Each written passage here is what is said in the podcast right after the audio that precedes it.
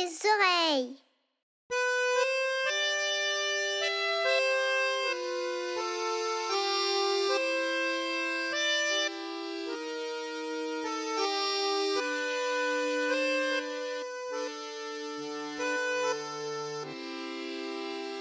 Il était une fois un rat qui vivait à la ville. Il vivait là tout seul dans un très grand appartement très riche, et il n'était pas forcément malheureux, loin de là. La ville est pleine d'animation, et il y a toujours quelque chose à grignoter dans le frigo de la cuisine ou dans la poubelle. Son meilleur ami avait décidé il y a très longtemps d'aller habiter à la campagne. Il décida donc de lui rendre visite.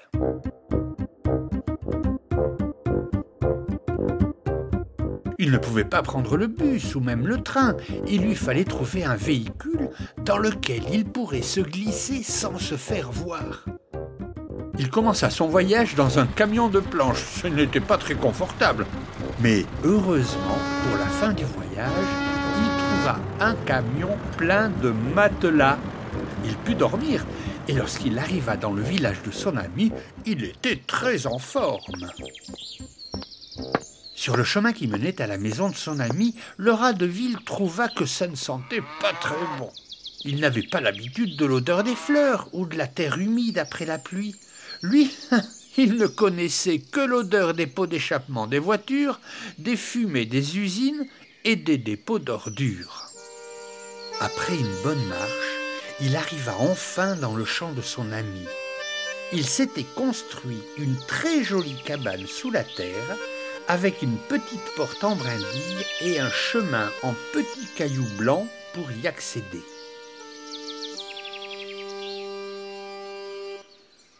Ah, comment peut-on vivre dans un endroit pareil?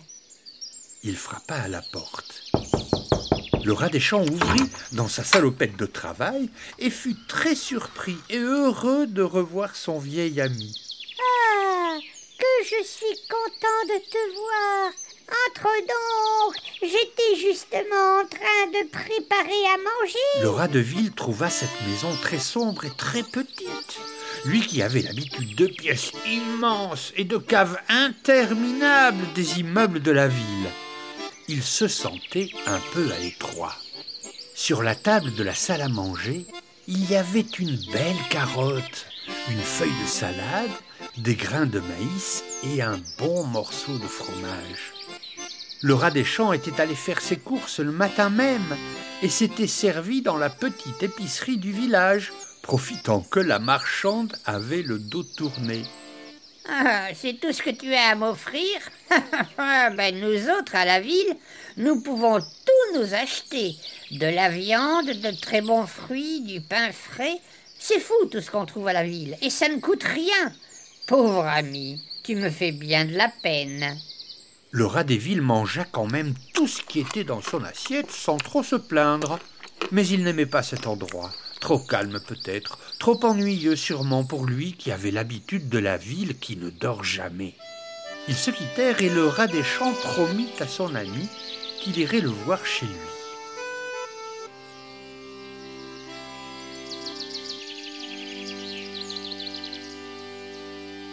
Quelque temps plus tard, le rat des champs prépara un petit sac qu'il accrocha au bout d'un bâton et hop sur l'épaule et en route pour la ville. Il marcha longtemps, longtemps.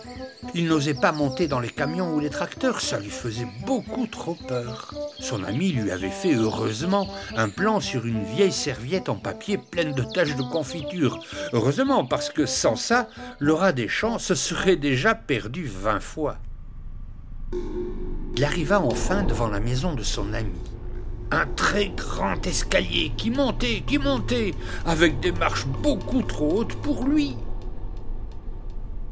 Il arriva sur le palier, s'arrêta sur le tapis rouge devant la porte d'entrée et gratta tout doucement. Son ami vint lui ouvrir. L'appartement était immense, avec des tapis partout, des meubles magnifiques et d'étranges fleurs sur les étagères et une cuisine. Oh, la cuisine Il n'en avait jamais vu de semblable. C'est chez toi ici? Tu es seul à y habiter? Euh, pas vraiment. Je partage cet endroit avec les propriétaires. Ils sont très gentils et me laissent tranquille. Allez, passons à table. Sur la table du salon, le couvert était mis, de belles assiettes en porcelaine, avec les plus beaux fromages de chèvre, du reblochon et du roquefort qui semblaient délicieux, un morceau de magret de canard, avec des pommes de terre sautées et des oignons et du thym, le tout avec un délicieux pain encore chaud. Que ça sentait bon, mais que ça sentait bon. Ils commencèrent leur repas quand tout d'un coup, un chat un chat, celui des maîtres de maison, qui arrivait en trombe. Misère, misère Le chat nous a entendus. Vite, vite, vite, vite Il faut nous cacher, sinon il va nous manger tout cru. Tu vis avec un chat et tu supportes ça Eh oui, c'est le prix à payer si tu veux un peu de confort, être bien nourri et en bonne santé. Viens, il est parti. Allons finir le fromage. Mais une minute plus tard, on entendit la porte d'entrée. C'étaient les propriétaires, et le rat de ville fut pris de panique. Viens, viens, viens vite, il faut retourner nous cacher. C'en était trop pour le rat des champs. Comment peux-tu vivre comme ça, avec ces dangers permanents? Je n'ai même plus faim. Ces frayeurs m'ont coupé l'appétit. Je m'en vais, je rentre chez moi. Ma maison n'est peut-être pas aussi belle que la tienne. Mon repas n'est sûrement pas aussi copieux que le tien, mais au moins je vis sans crainte et en toute liberté. Le rat des champs rentra chez lui et retrouva sa petite cabane avec grand plaisir. Le peu qu'il avait lui suffisait amplement, et ici rien ne pouvait lui faire peur. Il ouvrit la fenêtre de sa cabane, s'allongea sur sa paillasse, prit un bout de carotte et le dégusta lentement en savourant le bonheur qu'il avait de vivre libre. Et au loin, un coucou se mit à chanter en guise de bienvenue.